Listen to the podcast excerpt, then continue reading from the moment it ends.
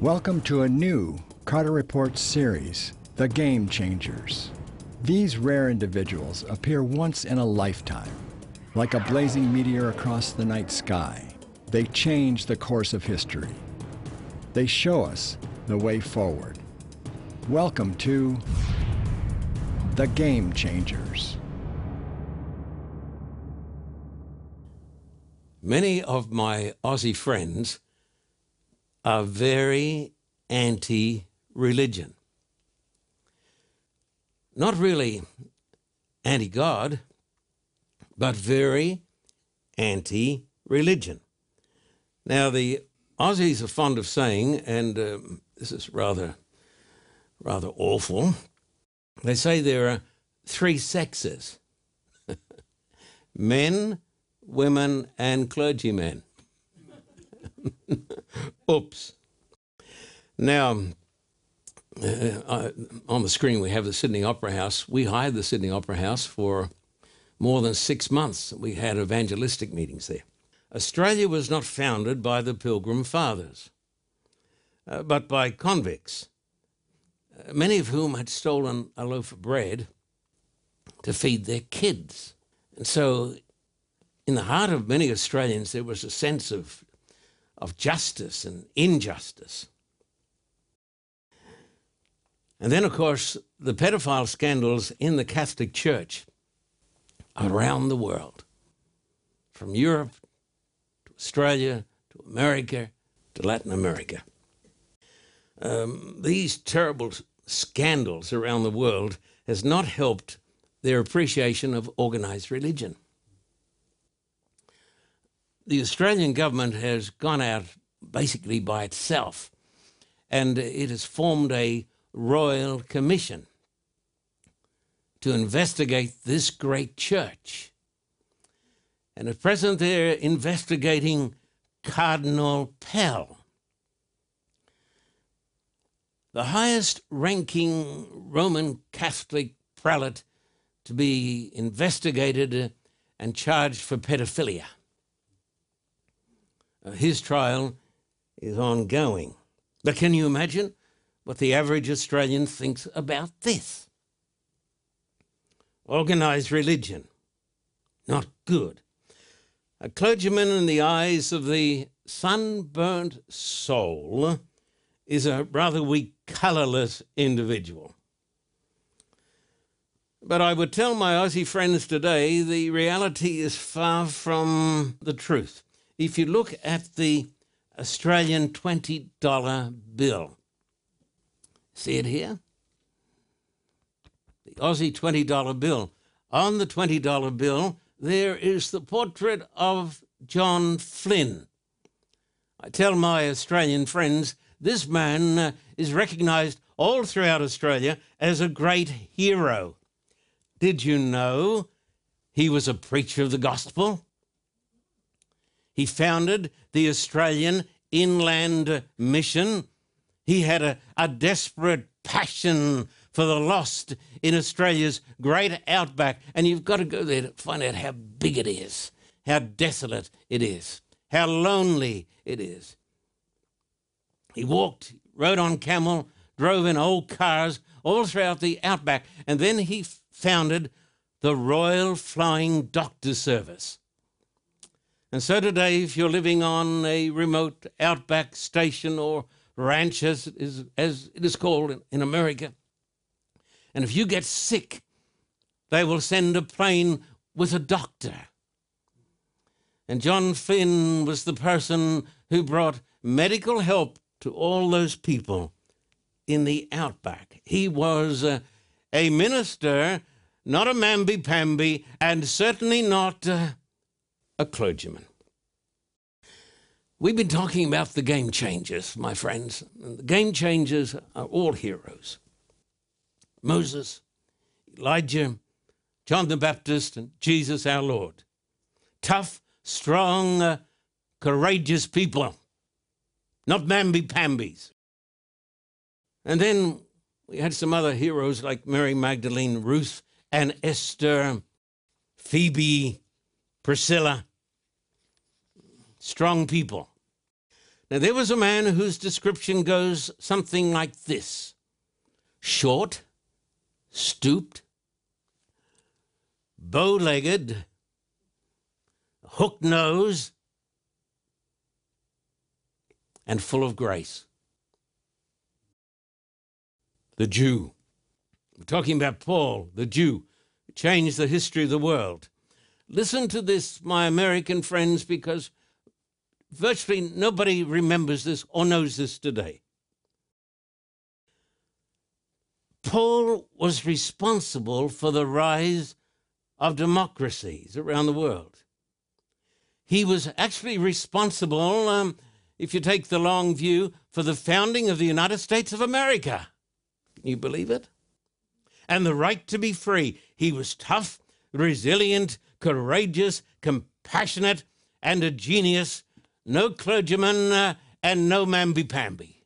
No wimp, but a hero. Take your Bible.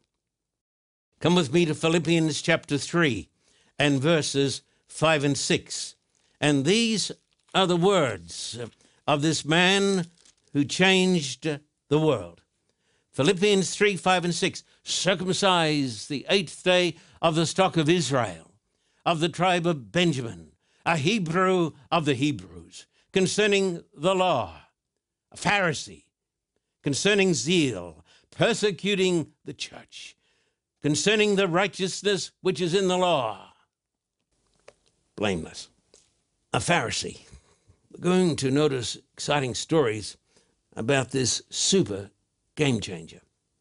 He tells us that he was born and bred a Pharisee. Who were the Pharisees? The Pharisees were the very best of the very best. They were the most religious people on the face of the earth. Have you heard of Antiochus Epiphanes? Uh, most scholars know about Antiochus Epiphanes. In the second century BC, he tried to force Hellenization or pagan culture upon the Jews. In fact, the story is told uh, that he went into the Jewish sanctuary and he offered a pig on the altar.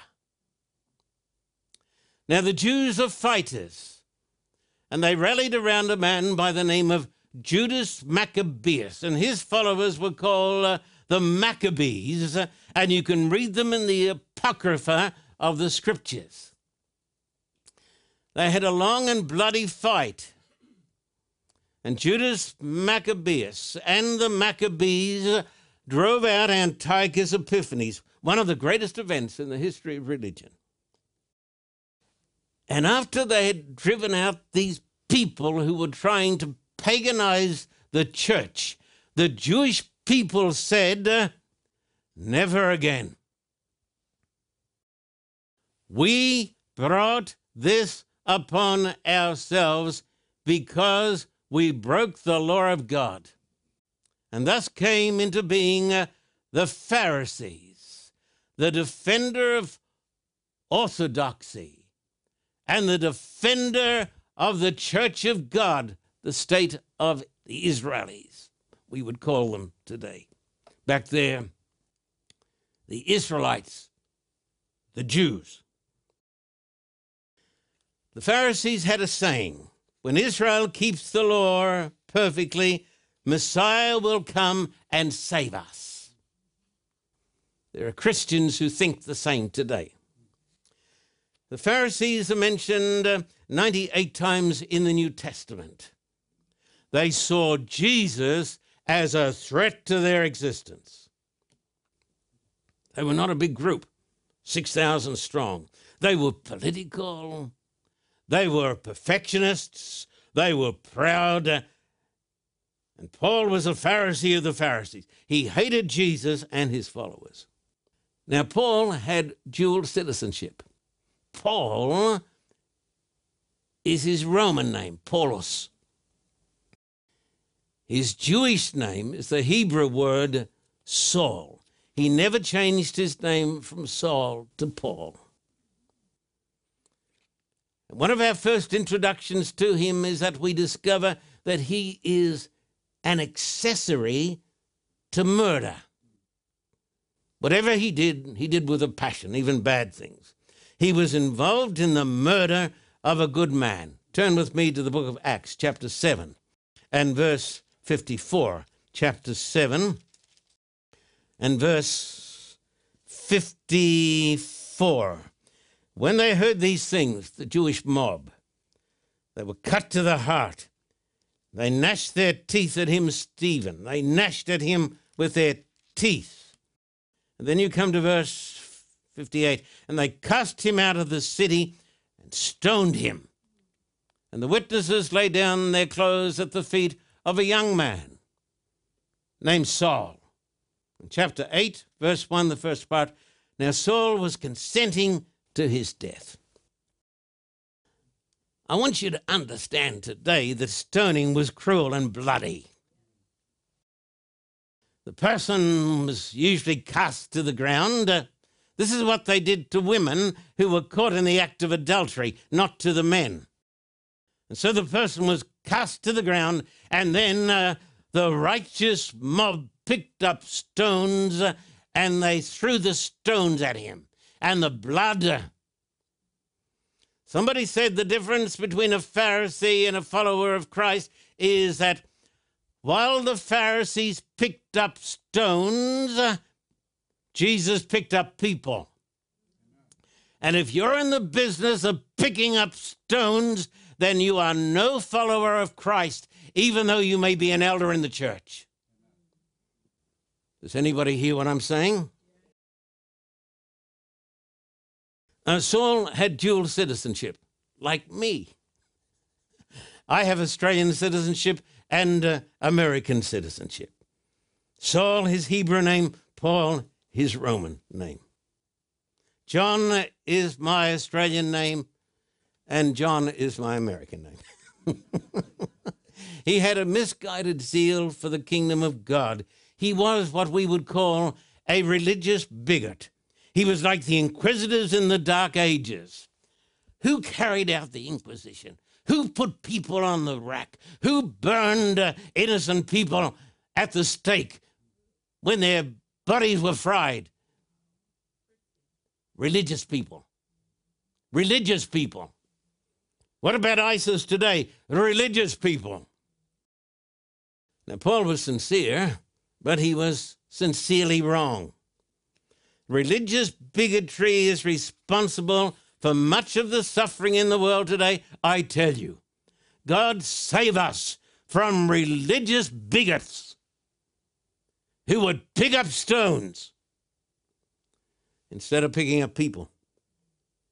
Now we come to intervention. He was stopped in his tracks.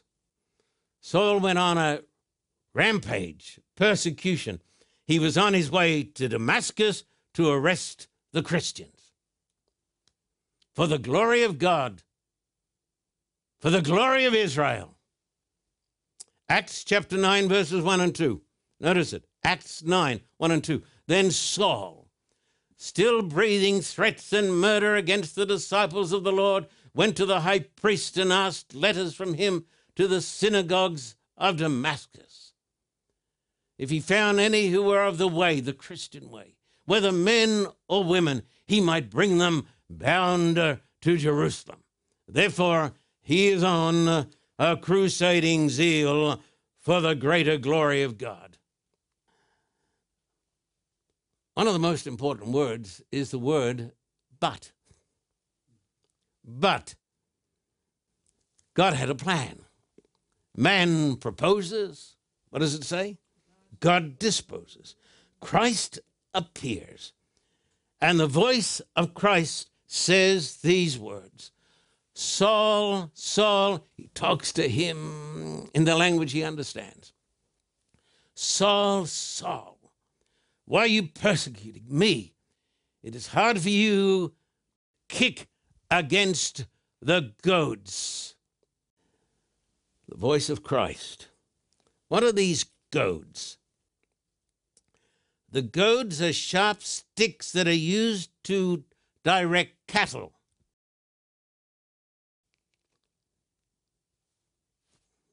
poke them into a beast, and the beast will quiver. Jesus said, It's hard for you to kick against the goads, the goads of his own guilty conscience. Deep down inside him, uh, there was a fire burning that he knew that what he was doing, even though he was consumed by religious zeal, was somehow wrong. And Stephen had made a great impression upon him. So he was on a crusade, a holy religious crusade. I've seen lots of people and lots of churches on holy religious crusades. Holy self satisfied, holy religious, and holy wrong. But something that this man did not realize, and a lot of people don't realize today, is this great truth Christ is the sovereign Lord. Christ is in charge of everything in the world. And God had a plan and a purpose for Saul a million years before he was born. God saw him, God had a plan for him. Amazing, isn't it? Christ is sovereign Lord, not Mr. Trump, I would remind my American friends. He's not in charge. He may think he is. Not Mr. Putin. He may think he's in charge, not only of his own country, but of some other people as well. Not Mr. Kim in North Korea. Christ is the Lord of history, and He's Lord of all. And Paul is knocked down, he's struck blind, uh, and uh, as the great English preacher John Newton said, I was blind, uh, but now I see. Saul had to become blind uh, before he could see like some of you who are watching the telecast today, like some of you sitting here in the studio. We have to become blind. And after we are blind, then we can see. Um, Christ tells him to go into Damascus, and he said, uh, I want you to meet one of my children. He said, I know all about him. I can tell you where he lives. Actually, I think I've been to his house. He says, I know where he lives. I want you to go to his house. Did you know this, my friend? God knows where you live. He knows your name. He knows what you're thinking right now. He knows every thought that courses through the molecules of your mind. How does that make you feel? So he goes into Damascus and he meets Ananias. Acts chapter 9 and verse 15 God said to Ananias, the Lord said to him, Go, for he is a chosen vessel of mine to bear my name before Gentiles, kings, and the children of Israel. I don't know what you think about when you read that text, but it tells me that God has got a plan and a purpose for every life. Do I have a sense of destiny? Absolutely. When I was a tiny baby, my mother didn't go to church. She'd had enough of religion. But as a tiny baby, she had an impression in her soul that I was going to be a minister and an evangelist. And I'd preach around the world. And she held me up in her arms, this unchurched mother of mine, and dedicated me to God. Before you're born, God sees you. He has a plan for you.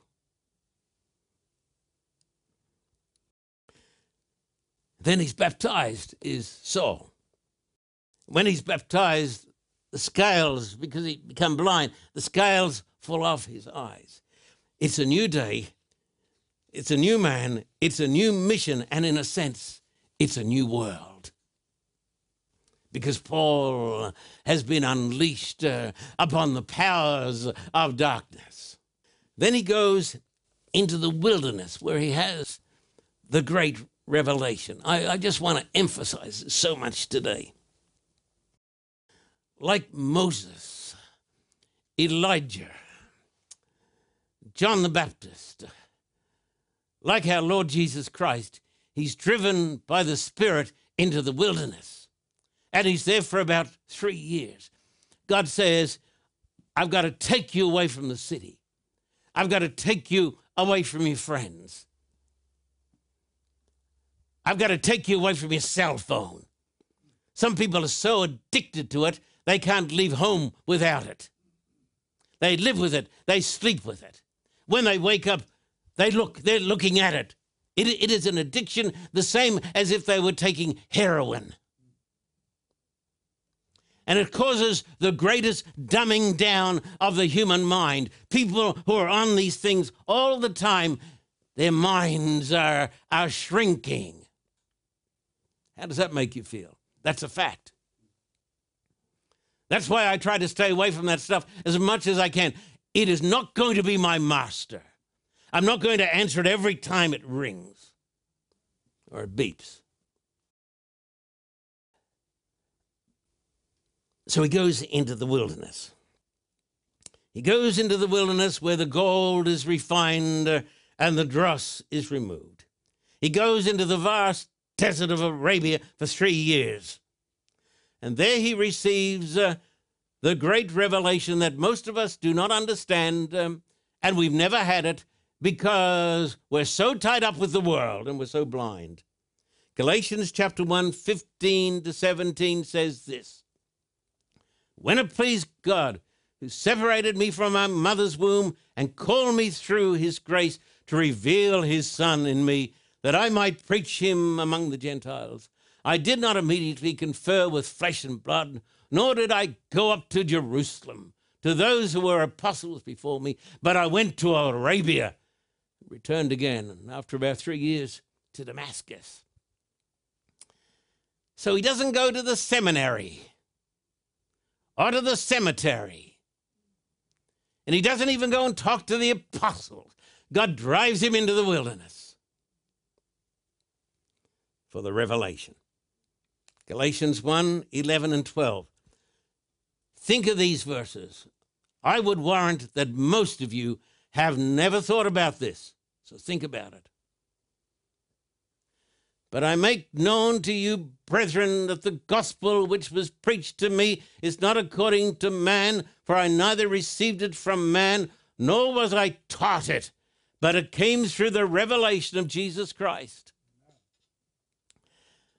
The gospel that Paul received, that the vast majority of Christians do not understand, was not taught to Paul. It came by a supernatural revelation out in the desert. What am I talking about? There's an old saying the cat looks at the king, the cat doesn't see the king. The cat has got sight, hasn't got insight. Most people in the church today, most people in the world have got sight, but they've got no insight. So the people look at the king, but who is he? Nobody. And that is why when they take up the Bible, if they ever do, and try to read it, they say, I can't understand that. Stupid. Let me get back to the Kardashians or something like this. Let me do that. Let me do that because this is something that I emphasize. This is something that I, I understand. That is, you know why they do this? It is because they've been dumbed down uh, and they're totally blind. Walking in darkness. And Paul gets the revelation. The true gospel is revealed to him, Christ alone, not by works of the law. Opposite to all he'd been taught in the theological seminary at Avondale. Let me tell you something, and I want you to think about this, and I share it with you. I was brought up in a super religious home. I was almost inoculated for life against religion because of religion. I went to Avondale College. I heard a preacher from England preach on the God filled blank. He said, Inside you, there is an emptiness. I said myself, He's talking to me. It's me. When I was a boy of 17, from a super religious home where there was a lot of religious fighting, supernaturally God revealed to me the gospel. You say not supernatural? Yes. Wherever I walked, the sky was bluer, the birds sweeter, the people I met were nicer. And something else. I knew in my soul that Christ had died for me. I knew that God loved me. I knew that He was my God. I felt I owned Him. That's the only way the gospel can be found through a supernatural revelation. I ask you the question have you had it? If you haven't, don't sleep until you get it because the gospel is the only way we can be saved. And we'll be back after this short break with more revelations of the greatest of the apostles, the Apostle Paul.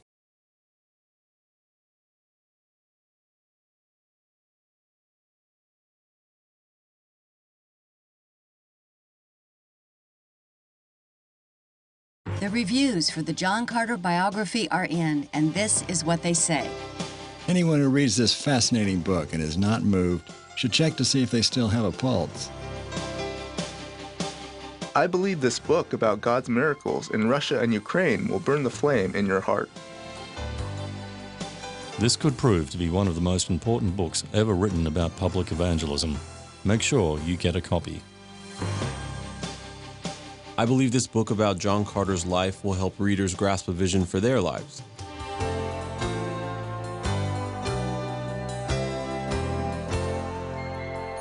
For a donation of $100 or more, a signed copy of the John Carter biography can be yours by writing to us at the address on the screen or visit our website.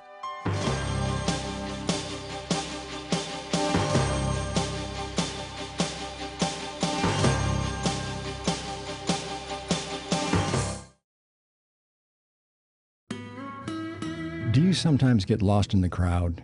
Do you feel there's just no love in the room? Like everybody's against you? You're all alone with no one to lean on. Do you need a word of encouragement? Do you know God? Have you tried prayer? Pastor Carter would like to pray for you now. Let us pray. Call 1 800 526 9777. Nothing to buy. The call is free. Call 1 800 526 9777. 1.3 billion people live in India. 200 million of these are Dalits, formerly called untouchables. 100% of your gift will go to fund projects for Dalit girls as an alternative. Your gift of $600 will educate, clothe, and feed one Dalit girl between 5 and 15 years of age for one full year. Go to carterreport.org or to the address on the screen. For a copy of today's program, please contact us at P.O. Box 1900, Thousand Oaks, California 91358. Or in Australia, contact us at P.O. Box 861, Terrigal, New South Wales 2260. This program is made possible through the generous support of viewers like you. We thank you for your continued support. May God richly bless you.